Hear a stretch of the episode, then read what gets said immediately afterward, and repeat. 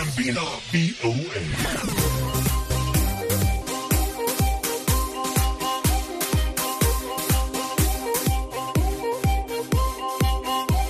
ጤና ስጥልን የተከበራችሁ አድማጮቻችን እንደምናምሽታችኋል። ከአሜሪካ ድምጽ ዋሽንግተን ዲሲ የካቲት 3 2016 ዓ ም የእሁድ ምሽት የጋቢና ቪ መሰናዶ ጀምሯል። የደንገረመው መሰናዶውን በመምራት ብርሃን ኃይሉ ስርጭቱን በማቀናበር ጽዮን ግርማ በዋና አዘጋጅነት አብረናችሁ እንቆያለን። ዛሬም እንደተለመደው በሳምንት ውስጥ ከተደመጡ ጥንቅሮቻችን መካከል ተደግመው ቢሰሙ መልካም ናቸው ያልናቸው ነው ይዘን ወደ እናንተ የመጣ ነው። ሙዚቃም ይኖረናል። አብራችሁን ታምሹ ዘንድ በአክብሮት እንጋብዛለን።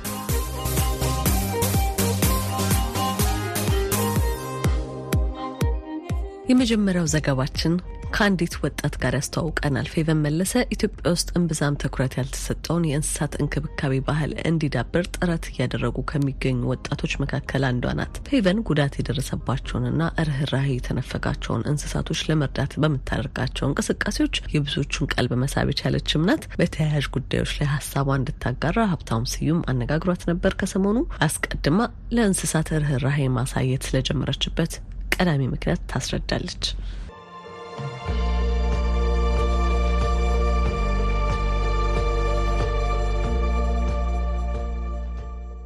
ፌቨን መለሰ ኢትዮጵያ ውስጥ ብዙም ትኩረት ያልተሰጠውን የእንስሳት እንክብካቤ ባህል እንዲዳብር ጥረት እያደረጉ ከሚገኙ ወጣቶች መካከል አንዷ ናት። ጉዳት የደረሰባቸውንና ርኅራኄ የተነፈጋቸውን እንስሳቶች ለመርዳት በምታደርጋቸው እንቅስቃሴዎች የብዙዎቹን ቀልብ ስባለች። በተያያዥ ጉዳዮች ላይ ሀሳቧን ታጋራን ዘንድ የጋቢና ቪኦኤ እንግዳ አድርገናታል። አስቀድማ ወደ መሰል ተግባራት ለመግባት የወሰነችበትን ምክንያት ታስረዳናለች። ከህፃንነት የጀመረ ፍላጎት ነው፣ ከልጅነት ማለት ነው እና ልጅ ያለ ውሾች ነበሩኝ፣ አሳድግ ነበረ። ግን መጀመሪያ እንደ ማንኛውም እንደ አብዛኛው ማህበረሰብ ስለ እንስሳት ያለኝ awareness ምንም የለኝም እንጂ ምንም awareness አልነበረኝም። እና እንስሳ አይቼ ማወቄን ራሱ ትዝ አይለኝም ከአምስት ከስድስት ዓመቴ በፊት ማለት memory ውስጥ የለም ድመትና ውሻ የሚባለው ነገር። እና የሆነ ጊዜ ተከራይተን የምንገባበት የነበረው ግቢ ላይ ውሻ ነበሩ እና ውሻ እርጉዝ ናት ወልዳ ነበረ በዛ ሰዓት እንዳለ የእኛ ግቢ ማህበረሰብ ምን ብሎ ይነግረኛል? ስለምትናከስ ገቢ ድንጋይ ወርውሪባት ይልኛል። እና ልክ እኔም ስመጣ እዛች ቦታ ጋር ድንጋይ ይዤ እየወረወርኩባት ነው የማልፈው እዛች ውሻ ላይ ማለት ነው። እና ለካ አሁን አድጌ ሲገባኝ ውሻዋ ትጮህ የነበረው ልጆቿን ለመጠበቅ ነው እንጂ እኛን ለማጥቃት አልነበረም። እና ግን ማህበረሰቡ በህፃንነቴ እነዛ ሰዎች ምን አስተማሪኝ? ደብድቢያት የሚለውን ነገር አስተማሪኝ እና ከዛ በኋላ ያየሁትን ውሻ ማሯሯጥ ነበር ስራ ድንጋይ ይዞ ማለት ነው እና ከዛ እሷ ውሻ የት እንደገባች አላቅም፣ ትዝ አይለኝም። ሌላ ውሻ መጣች። እሷ እንዴት እንደሆነ አላቅም፣ ብቻ ትሻሻኝ ነበር። የሆነ ጊዜ እንዴት እንደተቀራረብን ሳላቅ ተቀራርበን ያገኘሁት ራሴን እና ከዛም በቃ የሚያሳዩት ፍቅር ምናምን ምናምን ሳየው ሰው ልክ እንዳደለ ገባኝ። በዛ ትንሽ እድሜም ቢሆን ተረዳውኝና ለእነሱ ፍቅር መስጠት እንዳለብን ገባኝ። ከዛን የወለደችው ልጅ እኔ ማሳደግ የጀመርኩት እና ሊጥሉ ሲሉ እኔ መቀማት የጀመርኩት ግን ያው ህፃን ስለነበርኩ አቅም የለኝም ማለት ማስጣል አልችልም። እየወሰዱ ይጥሉብኝ ነበረ፣ ይገሉብኝ ነበር በምርጥና ሳድግ ግን በቃ ለእነሱ የሆነ ነገር ማድረግ አለብኝ ብዬ አስብ ነበረ። የልጅነት ህልምሽ በተወሰነ መንገድ የተሳካ ይመስለኛል። ምክንያቱም አሁን እንስሳትን የሚንከባከብ ቡድን አቋቁመሻል፣ ወደ ተቋምም የቀየሩሽ ይመስለኛል። እንስሳት ትኩረት ይሻሉ የተሰኘ ተቋም መስራች ነሽ። ምን አይነት ስራዎችን ነው የሚሰራው? እስቲ በዝርዝር ከምሰሯቸው ስራዎች መካከል የተወሰኑ ብትነግሪኝ ብታጋሪ። አሁን የ volunteer team ነው ሆኖ ነው ያለው፣ ግን በቅርብ ጊዜ license ያገኛል። ትንሿን የመንግስት አሰራር አቁሟል። አዲስ license መቀበል ቆሟል። በዛ ምክንያት አሁን ማግኘት አልቻለም። እና እየተሰራ ያለው ስራ አንደኛ awareness ኡ ነው እንደነገርኩ ማለት ማህበረሰቡን መቀየር የሚችለው awareness ነው። ድርጊትም አለው በተለያዩ የማህበራዊ ሚዲያ platform ኦች ላይ ነው እሱን እያደረጉ ያሉት። ሁለተኛ የተጣሉ ውሾችን ከመንገድ ማንሳት። ስልክ ደግሞ ያው ሁሉንም ማንሳት አንችልም፣ አቅም ይጠይቃል፣ በጣም ብዙ አቅም ይጠይቃል እና ግን በቻለው አቅም በጣም የተጎዱ እንስሳትን እናነሳለን። በተለይ ደግሞ መኪና አደጋ የሚደርስባቸው እንስሳትን ውሾች፣ ድመቶችን አንስተው የማሳከም ስራ ከዛ በኋላ ለተወሰነ ጊዜ የማስጠለል ስራ ነው እና ደግሞ ቤት እንዲያገኙ የማድረግ ስራ ነው እየተሰራ ያለው። ፈረሶችንም በተወሰነ እናሳክማለን። ያው ሁሉንም ማለት አይደለም፣ ግን ባለቤቶቻቸው አውጥተው የሚጥሏቸው መኪና የሚገጯቸው እንደነሱ አይነት ፈረሶችን የማሳከም ስራ ከሐኪሞች ጋር በመተባበር እንሰራለን። አዶፕሽን ስራ ሰው ውሻን እንዳይገዛ ከጎዳና አንስቶ ማሳደግ እንዳለበት እሱን እናሳያለን። ሰዎች እንዳይጥሉ እንነግራለን። እንዳይጥሉ ሰዎች ውሾችን እንዳይጥሉ እሱን እንነግራለን እና ያው በብዛት ሕክምናው ላይ ያለ ነው። የተጎዱ ውሾችን የማሳከም ማንሳት፣ ቤት የማግኘት እንደዚህ አይነት ነገሮች ናቸው እየተሰሩ ያሉት። አዌርነሱ ግን በደንብ ይሰራል። አሁን ላይም እንስሶችን መንከባከብ የሁሉም ማህበረሰብ ኃላፊነት ነው በሚል ጎዳና ላይ ምገባዎች ተጀምረዋል። ምገባው በየቀኑ አይደለም፣ በወር አንድ የሚካሄድ ምገባ ነው። እሱ ያው ማህበረሰቡ እኛን አይቶ የእኛን አሻራ ተከትሎ እዛ አካባቢ ላይ ያሉትን እንስሶች መመገብ እንዲጀምር የማድረግ ዘመቻ ነው። እሱ በሰፊው እየተሰራ ነው። ክትባቶችም አንዳንዴ ይሰራል። እንደዚህ አይነት ነገሮች ናቸው እየተሰራ ኢትዮጵያ ውስጥ እንግዲህ ሰዎች ከቤት እንስሳት ጋር አብረው ይኖራሉ። ነገር ግን ለቤት እንስሳት ፍቅራቸውን የሚገልጹበት መንገድ ለየት ያለ ነው። ከዛ ውጭ ደግሞ እንደውም ጎዳና ላይ ያሉ ውሾችን ከመንከባከቡ ይልቅ ከሕፃንነታችን ጀምረን ማጥቃቱ ላይ እንበረታለን። ፈረሶቹም አህዮቹም የአገልግሎት ጊዜያቸውን ካቋረጡ በኋላ ገጥማቸው ጣፋንታ አሳዛኝ ነው። በአብዛኛው ምን አይነት ምላሽ አገኘሽ? ኧረ ይሄ ነገር ቅንጦት ነው። ችግር ባየለባት ሀገር ውስጥ እንስሳትን በዚህ ሁኔታ ርኅራሄና እንክብካቤ ማላመድ ትክክል አይደለም የሚሉ ሙግቶች አልገጠሙሽም ወይ? ስላሉት ተግዳሮቶች ውስጥ ንገሩኝ። ተግዳሮቱ በጣም ብዙ ነው፣ ቢወራም አያልቅም። ግን እኔ ምን አስባለሁ መሰለክ፣ አንደኛ መጽሐፍ ቅዱስ ሲያነብ እንደኖረም ሰው መጽሐፍ ቅዱሳችንም ጻድቅ ለእንስሳው ነፍስ ይራራል ይላል እና ርኅራሄ የሚጀምረው ስልጣኔ የሚለካው ይባላል። እንስሳ ለእንስሳ በምታሳየው ልክ ነው የሰው ልጅ ርኅራሄ የሚለካው ይባላል። እና በጣም ብዙ ሰዎች አይቀበሉኝም። normally ከሚቀበሉኝ የማይቀበሉኝ ይበዛሉ፣ ከሚመርቁኝ የሚሰድቡኝ ይበዛሉ። እና ቻሌንጁ በጣም ብዙ ነው የሱ። እና እኔ normally ሰዎች እንስሳ መርዳትን እንደ ቅንጦት፣ ለእንስሳ ምግብ ማብላትን እንደ ቅንጦት ነው የሚያስቡት። እና እኔ ምን አስባለሁ መሰለህ ይሄ የምንጋራቸው ስሜቶች አሉ። አሁን ለምሳሌ መሰረታዊ ነገር ለኔ ብዬ ማስበው ለእንስሳ ያስፈልገዋል ብዬ አስባለሁ። መመገብ፣ መጠለያ ማግኘት፣ ሕክምና ማግኘት፣ እነዚህ የተለያዩ ነገሮች እኔ እንደሚያስፈልገኝ እሱ ያስፈልገዋል ብዬ አስባለሁ። ምክንያቱም እኔ ሲርበኝ ቅንጦት ካደለ እሱ ሲርበው እንዴት ቅንጦት ሊሆን ይችላል? ገብቶሃል ሀሳቤ? እኔ መራብን ካወቅኩኝ እንዴት የእንስሳው መራብ ለእኔ ቅንጦት ሊሆን ይችላል? ምክንያቱም እኔ ሲርበኝ normally ሳታጣ እኮ ገንዘብ ሳይኖርህ ራሱ አይደል ወይ በስራ ተይዘ ወይ ምን የሆነ የራቡ ስሜት ሲሰማ ምግብ መብላት እየቻልክ ሳትበላ እንኳን እንዴት like እንደምትበላ እኮ ታውቃለህ። በኋላ ግን ራቡ አያስቀምጥም። የእንስሳ ደግሞ ዕጣ ፈንታ አለመብላት ነው። ተርቦ ጸጥ ብሎ መተኛት ሊሆን ይችላል። ምክንያቱም እኔ አንደበት አለኝ ራበኝ እላለሁ። እንስሳው ራበኝ አይልም፣ ጠማኝ አይልም። እና የኛ ሀገር እንስሶች እንደውም ይሄ ረሃቡን ብቻ አይደለም የሚታገሉት ከህዝቡ ዱላ ጋር ነው ረሃቡ። ታመህ እጢ ወጥቶ እንደዚህ ሲያዝረክርኮ ምናምን እየተጎተት እግር ተሰብሮ አይን ተሰብሮ ይሄድክ አይራራልህም ማህበረሰቡ። እንደዛ ሆኖ ያጠቃሃል፣ ይቀጠቅጠሃል። እና የሚደርስብኝ ጫና ብዙ ነው ግን ምንድን ነው አምኝበት የገባሁት ነገር ነው። ስለዚህ እና ደግሞ ለውጥ ለማምጣት ነው እየተራመድኩ ያለሁት። ስለዛ ለውጥ ለማምጣት ውስጥ ደግሞ ተቃውሞች የሚጠበቁ ነገሮች ናቸው። ስለዚህ ብዙ አያስደነግጡኝም። መጀመሪያ የጀመሩ ጊዜ አስደንግጡኝ ነበረ ኮንፊደንስም ስላልነበረኝ ይሄ የሰውን ምላስ የመቋቋምም አቅም ስላልነበረኝ አሁን ላይ በጣም አዳብሬ ያለው ብዬ ስለማስብ እነዚህ ነገሮች እየተቋቋምካቸው ነው ያለሁት። ግን ሰዎች እንደዛ ነው የሚያደርጉት። ፈረሳቸውንም ቢሆን ከተገለገሉ በኋላ ወይ መኪና አደጋ ሲደርስበት አውጥተው ይጥሉታል። ከዛን በኋላ አንዳንዶቹ ደግሞ ወደ ቤት እንዳይመለስ አይኑን ይጎለጉሉታል። አይኑን ጉልጉለው ወደ አስፋልት ይጥሉታል። ከዛ በኋላ ጥለውት ደግሞ አይጠብቁትም፣ አይሄዱም። ጥለውት ይጠብቁታል ሩቅ ሆነው ምክንያቱም አንድ ቅልብልብ ብሎ የሚመጣ መኪና ሊገጨው ይችላል። ከዛ በኋላ ካሳ ይቀበሉበታል። ካሳ ይቀበሉበት እና ከዛ ደግሞ ሌላ ተረኛ የሚሰቃይ አካል ይገዙበታል። ምክንያቱም ሕጉም እንትን አይላቸውም። ሕጉም ለምን ይህን እንስሳ አቢዝ አደረግ የሚለው ገና ነው እና ይሄ ሕጉ ራሷን እየሰራ ያለው ምናልባት እኔ በሬ ቢኖረኝ በሬን እንትና የስራ የምሰራበትን አጠቃብኝ ስል እንደ ንብረት ስለሚቆጠር ሕጉ ይዛን ሊደግፈኝ ይችላል። ግን ለእነዚህ በየመንገዱ ለሚጣሉት ግን ማንም አይደግፋቸውም እና ይሄ በጣም ማለት እንደ ማህበረሰብ በጣም የተሳሰብ የወረድንበት ልክ ነው። ይሄ የመጨረሻው ልካችን ነው ብዬ ነው የማስበው። ፌቨን፣ በእነዚህ ፈተናዎች ውስጥ አልፈሽ ግን ዛሬ ላይ ደርሰሻል። በጎ ፈቃደኞችን እያስተባበርሽም የሌሎች ምሳሌ የሚሆን ስራ እየሰራሽ ነው። ተቃውሞም ድጋፉም ቢኖርም ቢያንስ ግን በተወሰኑ ሰዎች ጭንቅላት ውስጥ አዲስ እይታን እየፈጠርሽ ትገኛለሽ። የወደፊት እቅድሽ ምንድን ነው? ስለ ተቋሙ ውስጥ የወደፊት ዓላማዎች ደግሞ ጠቅልላ አድርገሽ ንገሪኝ ከመሰነባበታችን በፊት። ቅድሚያ ብዬ ማስበው አንደኛ shelter መክፈት እፈልጋለሁ። አሁን ላይ ትንሽ support የለም donation ም ስለሌሉ shelter ኦች ለመክፈት ተቸግረናል። ምክንያቱም መጠለያ ቦታ ማለት ነው እና የሚነሱትን እንስሳዎች የምናስቀምጥበት ቦታ የለም። need ኡ በጣም ትልቅ ነው። እንደ ሀገር ምንም እየተሰራ አይደለም። ምንም እየተሰራ በሌለበት ቦታ ላይ ደግሞ ለመትከል ስትሯሯጥ ያው ገና ጅማሬ ስለሆነ ትልቅ ነገር ይዘህ ነው መነሳት ያለብህ ማለት ነው። እንደዛም ሆነ አሁን ትልቅ shelter ብንከፍትም ይህን ሁላ እንስሳ ማስጠለል እንችላለን ማለት አይደለም። ቢያንስ ግን የተጎዱ እንስሳትን በተለይ የሚያርፉበትን ነገር ማድረግ እንችላለን እና shelter በጣም ወሳኝ ነው። አሁን ላይ እሱ ላይ ነው እየተንቀሳቀስኩ ያለሁት donation ኦች በማሰባሰብ shelter ኦችን ለመከራየት። ምክንያቱም አሁን ላይ ሙሉ ግቢ ራሱ ኪራይ በጣም ብዙ ነው። ለእንስሳ ደግሞ ስትል የሚያከራይክ የለም ምናምን እና እሱ ትልቅ ችግር ነው። shelter ግን በጣም በቅርብ ጊዜ ውስጥ ማሳካት የምፈልገው ነገር shelter መክፈት ነው።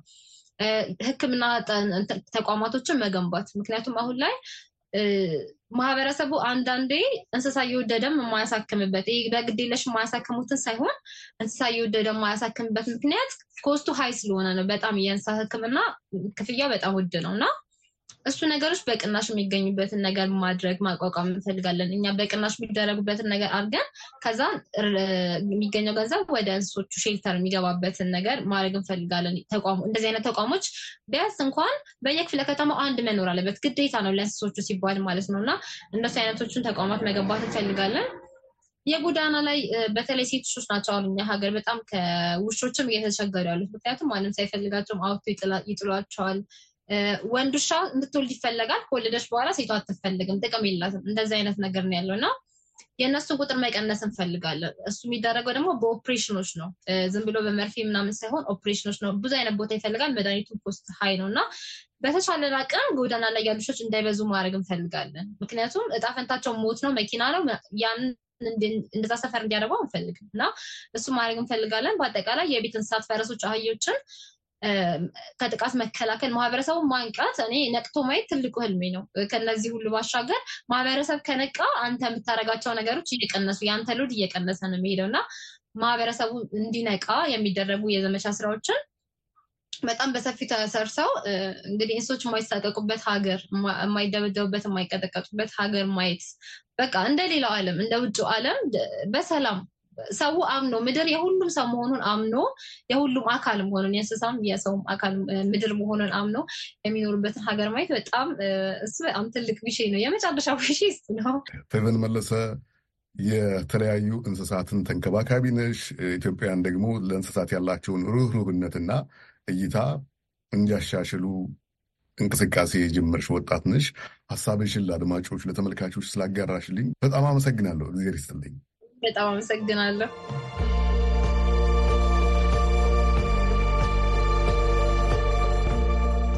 ያለፉት አምስት ዓመታት የኢትዮጵያ መገናኛ ብዙኃን ያጠናቀሯቸውን ሃይማኖት ተኮር ዘገባዎችና በኢትዮጵያ መገናኛ ብዙኃን ከሃይማኖት ጋር ያላቸውን ታሪካዊ ግንኙነት የዳሰሰ ሃይማኖትና መገናኛ ብዙኃን በኢትዮጵያ የሚል ጥናት በቅርቡ ይፋ ተደርጓል። ጥናቱ በኖርዌይ ኦስሎሜት ዩኒቨርሲቲ የተግባቦት መምህራን በሆኑት ረዳት ፕሮፌሰር ሙላቱ አለማየሁና እንዲሁም ደግሞ በስራ ባልደረባቸው ፕሮፌሰር ቴሬ ሼዳል የተዘጋጀ ነው። ሁለቱ ምሁራን ከዚህ ቀደም ብሔርና የኢትዮጵያ መገናኛ ብዙኃን የሚል ጥናት ማቅረባቸው የሚታወስ ሲሆን ይህ የአሁኑ ጥናትም የብሔር ጥግ የያዙት መገናኛ ብዙኃን ላይ ሃይማኖትና እምነት ተኮር ዘገባዎች ያላቸውን ሚና የሚቃኝ ነው። ከጥናቱ አድራጊዎች መካከል አንዱ የሆኑትን ዶክተር ሙላቱ አለማየሁን አነጋግሬ ያሰናዳው ዘገባ ይቀጥላል።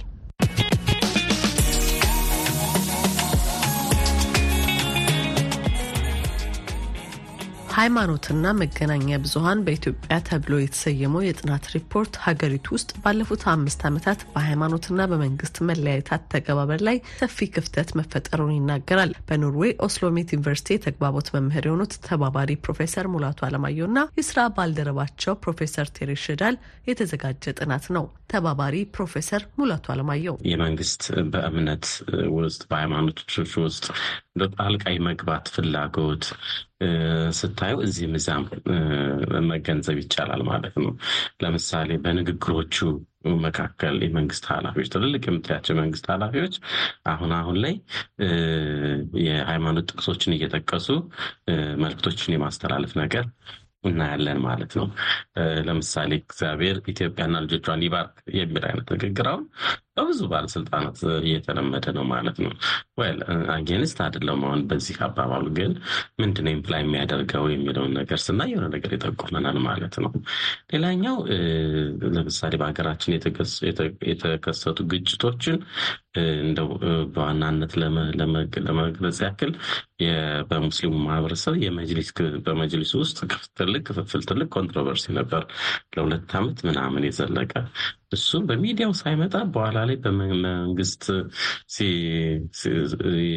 መንግስት ለችግሩ መፍትሄ በሰጠ ጊዜ ግን ወደ ሚዲያው መጣ ማለት ለችግሮች መፍትሄ ለመስጠት የመንግስት ጣልቃ ገብነት እየመጣ እየታየ ሄደ ማለት ነው። that's good by the way ችግሮች ሲመጡ መቅረፉ ግን ምንድነው implication ኡ? በተለይ በተለይ የሀገሪቱ ህገ መንግስት secularism ን ነው የምተገብረው እስካለ ድረስ መንግስት እስከዚህ ድረስ ጣልቃ መግባት ነበረበት ወይ?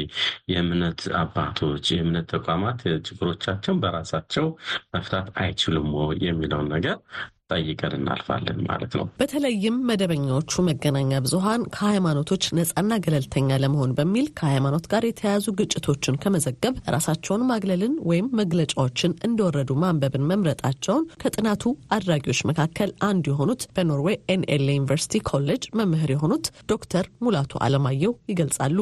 በዚህ የተነሳም ከሃይማኖት ጋር በተገናኙ ግጭቶች ምክንያት የሚደርሰውን ሞትና የአካል ጉዳት እንዲሁም የንብረት ውድመት ሳይዘግቡ መቅረታቸውን ጥናታቸው እንደሚያሳይ ተናግረዋል። ለምሳሌ እናንሳ ብንል መገናኛ ብዙኃን በጣም በርካታ የአንድ እምነት ተከታይ ሲሞት፣ መስጊዶች፣ ቤተክርስቲያኖች ሲቃጠሉ፣ የእምነት ተከታዮች ሲፈናቀሉ አይዘግቡም። አልዘገቡትም። ባለን ጥናት ማለት ነው። ምንድን ነው ተብሎ ሲጠየቁ እኛ secularism ን ነው የምንከተለው። secular state ስለሆን እና የዛን principle ስለምንከተል እንደዚህ ነገር አንዘግብም የሚል ነገር ይናገራሉ ማለት ይሄኛው ነው አንደኛው ትልቁ ስህተት ማለት ነው። ለምሳሌ ግጭት ሲከሰት በጣም በርካታ ሰው ሲገደል ነው አሁን እኮ ዜጋ ነው እየሞተ ያለው በእምነቱ ምክንያት ቢሞትም ግን እየጠፋ ያለው የሰው ህይወት ነው እና እዚህ ጋር secular media ነኝ ብሎ ማለት ይተናል። በጣም confusion ውስጥ እንዳሉ አይተናል። ይሄ confusion የመጣው በጣም በተለያዩ ምክንያቶች ነው። አንደኛው editorial ፖሊሲዎቻቸው በሚያስቀምጡት መስፈርት ነው። ለምሳሌ ግጭቶችን አንዘግብም፣ እንደ የልማት ስራ ላይ ካልሆነ በስተቀር እምነት ላይ ያተኩረን አንሰራም፣ እንደዚህ እንደዚህ የሚሉ ነገሮች በጣም ተዘርዝረዋል። ባየናቸው አንዳንድ editorial ፖሊሲዎች ማለት ነው። የኢትዮጵያ ሚዲያ በጣም more silent መሆንን የሚመርጥ ነው። ሰው እየተጨፋጨፈ ስንት ሰው እየሞተ የማይዘግብ ሚዲያ ነው። ዘንድ እምነቱ ላይም ሲጨመርበት ደግሞ ሌላ ጠባሳ ነው የሚጨምርብን ማለት ነው እና editorial ፖሊሲዎቻቸው ላይ አይተናል ማለት ነው። ሁለተኛው ስጋት ነው። ብዙዎቹ ስጋት አለባቸው። ይህንን ብዘግብ ምን ሊያስከትል ይችላል ብለው የሚሉ አሉ። ግን መዘገብ የትኛውም ሀገር ነው ወደ solution ነው እንጂ የሚያመጣልን ባለመዘገባችን የምንቀንሰው ምንም አይነት ግጭት የለም። ሶስተኛው reason ምንድን ነው? ራሱ የመንግስት ጫና ነው ማለት ነው። የመንግስት ጫና ለማለት ፈልጌ ነው? የሚዘግቧቸው ጉዳዮችን ይህን ዘግብ ይህን አትዘግብ almost በሚባል ደረጃ እንትን ያደርጓቸዋል ማለት ነው። owner ኦቹ፣ political party ው፣ መንግስት እነዚህ እነዚህ ደግሞ በቀጥታም በተዘዋዋሪ መንገድም ጫና ስለሚያደርጉባቸው አብዛኞቹን ከዚህ ከእምነት ተቋማት ጋር በተያያዘ የሚነሱ ግጭቶችን አይዘግቧቸው ማለት ነው። በተጨማሪም ከአምስት ዓመት በፊት ከመጣው የፖለቲካ ለውጥ ጋር ተያይዞ ቀድሞ ባልነበረ መልኩ ሀምሳ የሚሆኑ እምነት ላይ ያተኮሩ የመገናኛ ብዙኃን ውጤቶች ፍቃድ ማግኘታቸውን ዶክተር ሙላቱ ጠቁመው እነሱም የተቋቋሙለት መሪ ዓላማ አንድ ሃይማኖትና ፍላጎት ላይ ያተኮረ በመሆኑ የተጠያቂነት የሚዛናዊነትና ተአማኒነትን የመሳሰሉ እሴቶች ይጎድሏቸዋል ይላሉ። በሌላ በኩል ደግሞ አንዳንድ ሚዲያዎች ደግሞ በጣም ጽንፍ ይዘው በጣም very polarized የሆነ አይነት against ወይንም for ወይንም ይደግፋሉ ወይንም against ኡ ነው የሚዘግቡ እናያለን ማለት ነው። ይሄ አብዛኞቹ ዝምታን መርጠዋል። አንዳንዶቹ ደግሞ ጽንፍ ይዘው እየታገሉ ነው ማለት ሰው መሀል ላይ የት እናገኝ የትኛው ጋ ነው ህብረተሰቡ ትክክለኛ መረጃ ማግኘት ያለበት ብለን ስንል ህብረተሰቡ አሁን አንድን መገናኛ ብዙሃን ብቻ በመከታተል የሚያገኘው ሚዛናዊ መረጃ ያለ ማለት በጣም polarized የሆነ ነገር ሆኖብናል። ጥናቱ ከተከተላቸው መንገዶች አንዱ ሀያ የመገናኛ ብዙሀንና የእምነት ተኮር ማህበረሰብ መሪዎችን ማነጋገር እንደነበረ ዶክተር ሙላቱ ጠቁመው በእምነት ስም የተከፈቱ ማህበራዊ መገናኛዎች የሚያስተላልፏቸው መልእክቶች የሃይማኖት መቻቻልን መርህ የጣሱና በጥላቻ ንግግሮች የተሞሉ መሆናቸውን መገንዘባቸውንም አመልክተዋል። አሁን ላይ በተለይ በተለይ የዚህ የእምነት ላይ ያተኮሩ ስብከቶች፣ ንግግሮች በብዙ የእምነት ተቋማት ላይ ስናያቸው እነዚህ የጥላቻ ንግግሮችን የያዙ አንዱን ብሔር ከአንዱ ብሔር የሚያነሳሱ በጣም ግልጽ የሆኑ መልእክቶችን የያዙ ናቸው ማለት ነው። ይሄኛው የዚኛው እምነት የዚኛው እምነት ብቻ ምንነው አይደለም። almost በሁሉም በምንላቸው ደረጃ ስብከቶቻቸው የፖለቲካ አስተምሮት ይቅርታ፣ የእምነት አስተምሮቶቸው አስተምሮቶቻቸው የጥላቻ ንግግር ነው ወይንም አንደኛውን እምነት አንደኛውን ብሔር አንደኛውን ፖለቲካ የሚያነሳ ወይንም የሚጥል እየሆኑ መጡ ማለት ነው። በአንጻሩ ምንም እንኳን መደበኛዎቹ መገናኛ ብዙኃን ራሳችንን ከእምነትና ከሃይማኖት ተያያዥነት አርቀናል ቢሉም ጋዜጠኞቻቸው ግን በንጽጽር ከአምስት ዓመት በፊት ከነበረው በተለየ ሁኔታ የተለያዩ እምነቶችን የሚያንጸባርቁ አለባበሶችና ድርጊቶችን በስርጭቱ ወይም በስራቸው ላይ ሆነው መፈጸማቸው በጥናቱ ሪፖርት ላይ ሰፍሯል። ይህ ሲሆን በሌላ ፍላጎትና እምነት ውስጥ ባሉ ሰዎች ዘንድ የሚተላለፈው መልእክትም ልብ አልተባለም ብለዋል ዶክተር ሙላቱ ጋዜጠኛው እንደ ማንኛውም ሰው ግለሰብ ነው። የሚፈልገውን መልበስ ይችላል የሚል ነገር አለ? ከ privacy አንጻር የሱ መብቱ ነው። ማንኛውን ነገር መልበስ ይችላል። ግን የሚሰራበት ተቋም የ public ሚዲያ ነው፣ የህዝብ ነው። እዛ ጋር ያ ህዝብ የሚፈልገውን አይነት ነገር አለባበስ ነው መሆን ያለበት ማለት ነው። ወይንም የዛ ሚዲያ ተቋም የ dressing code በሚፈቅደው ነው መሆን ያለበት እንጂ ማንኛውም አይነት ነገር መልበስ የለበትም። ሁለተኛ ከዚህ በፊት የነበረ ነገር ነው።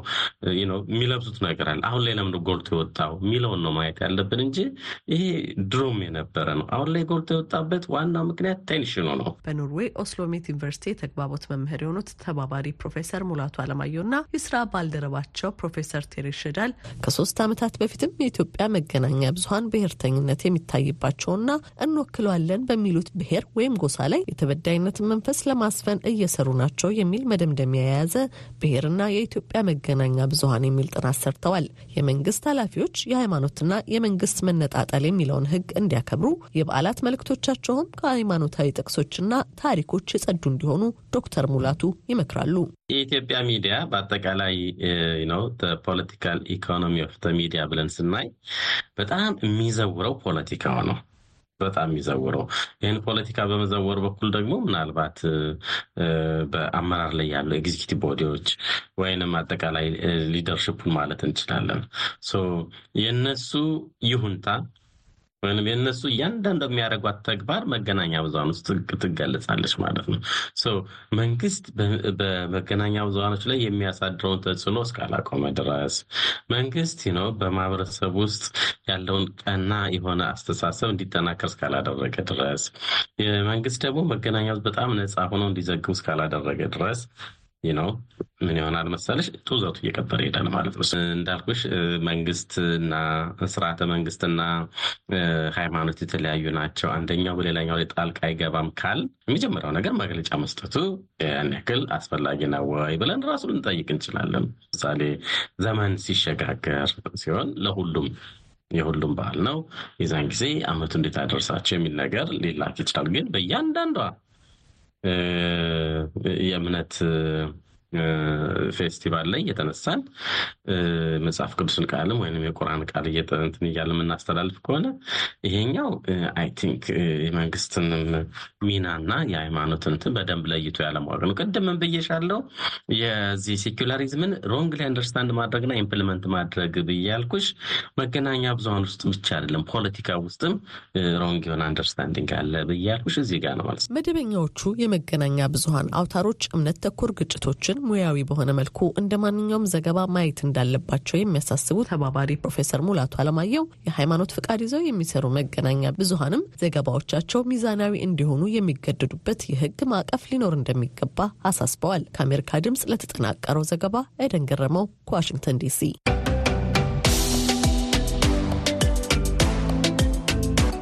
ጋቢና ቬ ከአሜሪካ ድምጽ ዋሽንግተን ዲሲ መደመጡን ይቀጥላል። አብራችሁን ስለሆናችሁን እናመሰግናለን። አሜሪካውያን ካሊፎርኒያ ግዛትን እየለቀቁ ወደ ቴክሳስና ካሮላይናዎቹ የሚሄዱት ለምንድን ነው ይሰኛል። ይሄው ተቀጣዩ ዘገባችን ከአውሮፓ 2022 ዓ ም አንስቶ ቁጥራቸው ከ8 ሚሊዮን የሚበልጥ አሜሪካውያን የሚኖሩበትን አካባቢ እየለቀቁ ወደ ሌላ ቦታ በመሄድ ኑሮ መጀመራቸውን የዩናይትድ ስቴትስ የህዝብ ቆጠራ ያመለክታል። ብዙ የካሊፎርኒያ ነዋሪዎችም ክፍለ ግዛቷን ለቀዋል። ፍሎሪዳ የህዝብ ብዛቷ ከማናቸውም የአሜሪካ ክፍለ ግዛቶች በሚበልጥ መጠን እያደገ ሲሆን በአሁኑ ወቅትም የነዋሪዎቿ ቁጥር ከ22 ሚሊዮን ከፍ ብሏል። የአሜሪካ ድምጿ አንጀሊና ባግዳሳሪያን ከሎስ አንጀለስ ያጠናቀረችውን ዘገባ ቆንጅታዬ እንደሚከተለው ታቀርበዋለች።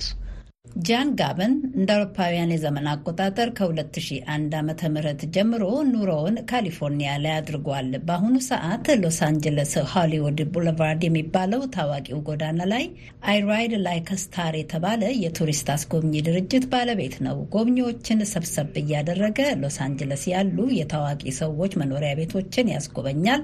ከተማዋንም ዞር ዞር እያደረገ ያሳያል። እኔ የደቡብ ፈረንሳይ ሰው ነኝ። አሜሪካ በምትሰጠኝ የእድልና የስኬት በረከት ተጠቅሜ ልኖር መጣሁ። መጥቼም ካሊፎርኒያ መኖር ጀመርኩ።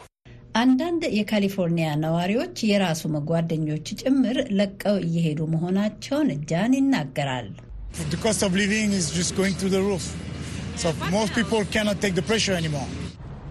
የኑሮ ውድነቱ ጣሪያ እየነካ ነው። በቃ ሰው ጫናውን መቋቋም እያቃተው መጥቷል። የኋለኛው የዩናይትድ ስቴትስ የሕዝብ ቆጠራ እንደሚያሳየው እንደ አውሮፓውያን የዘመን አቆጣጠር በ2022 ዓ ም ከ800 ሺህ በላይ የካሊፎርኒያ ነዋሪዎች ለቀው ወጥተዋል። የሚበዙት የሄዱት ወደ ቴክሳስ ክፍለ ግዛት ሲሆን ከ100 ሺህ የሚበልጡ የካሊፎርኒያ ሰዎች አሁን ኑሯቸውን ቴክሳስ አድርገዋል። የቴክሳስ ነዋሪዋ ዳያን ሮድስ እንዲህ ይላሉ። ወደ ቴክሳስ ኑ፣ ብቻ ፖለቲካችሁን ይዛችሁብን እንዳትመጡ። ሰዎች ከሌሎች ክፍለ ግዛቶች ለምን Lone Star ወይም ብቸኛይቱ ኮከብ ተብላ ወደምትጠራው ቴክሳስ መጥተው ለመኖር እንደሚፈልጉ ይገባኛል ነው የሚሉት ዳያን ሮድስ። ለክፍለ ግዛቱ የገቢ ግብር አንከፍልም። የመኖሪያ ቤት ዋጋም ቢሆን ከካሊፎርኒያም ሆነ ከሌሎች ብዙ ክፍለ ግዛቶች በጣም ይረክሳል። በንጽጽር ቁጥራቸው አነስተኛ ይሁን እንጂ ታዲያ ቴክሳስን ለቀው ካሊፎርኒያ የገቡ ሰዎችም አልጠፉም።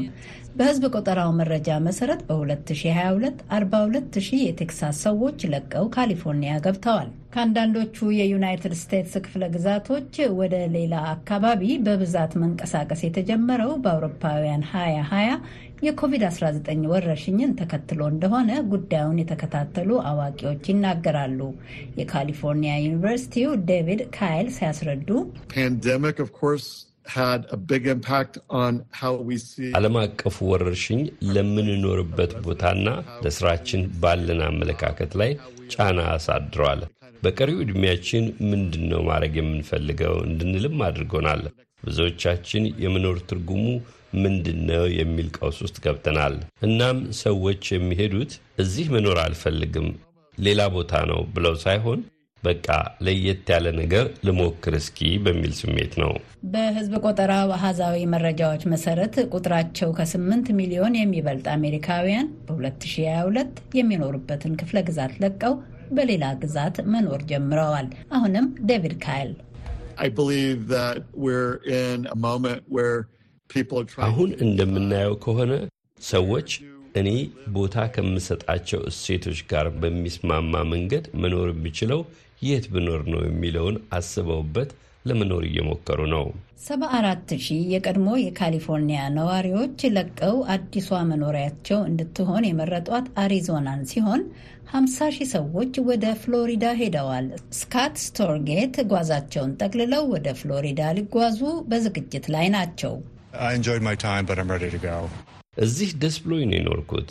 አሁን ግን ልሄድ ወስኛለሁ። ካሊፎርኒያን ብዙዎች ነዋሪዎቿ በቃሽኝ እያሉ የጣሏት ቢሄዱም አሁንም ቢሆን ከሀገሪቱ ክፍለ ግዛቶች ሁሉ ትልቁን የሕዝብ ብዛት እንደያዘች ነች። 39 ሚሊዮን ነዋሪዎች አሏት። የተከበራችሁ አድማጮቻችን ስለነበረን ቆይታ እያመሰገንን የእሁድ ምሽት መሰናዷችንን እዚህ ላይ ፈጽመናል። በነገው ምሽት በመደበኛ የሬዲዮ በቴሌቪዥን መሰናዶ እንጠብቃችኋለን። አስተያየት ወይም ጥያቄ ቢኖራችሁ የቪኦኤ Amharic ፌስቡክ ገጽ ላይ በመግባት ለጋቢና ቪኦኤ እያላችሁ አድርሱን። ኤደን ገረመው መሰናዶውን በመምራት ጽዮን ግርማ በአዘጋጅነት ብርሃን ኃይሉ ዝግጅቱን በማቀናበር አብረናችሁ ቆይተናል። ሰላም ጤና ይስጥልን። ደህና እደሩ።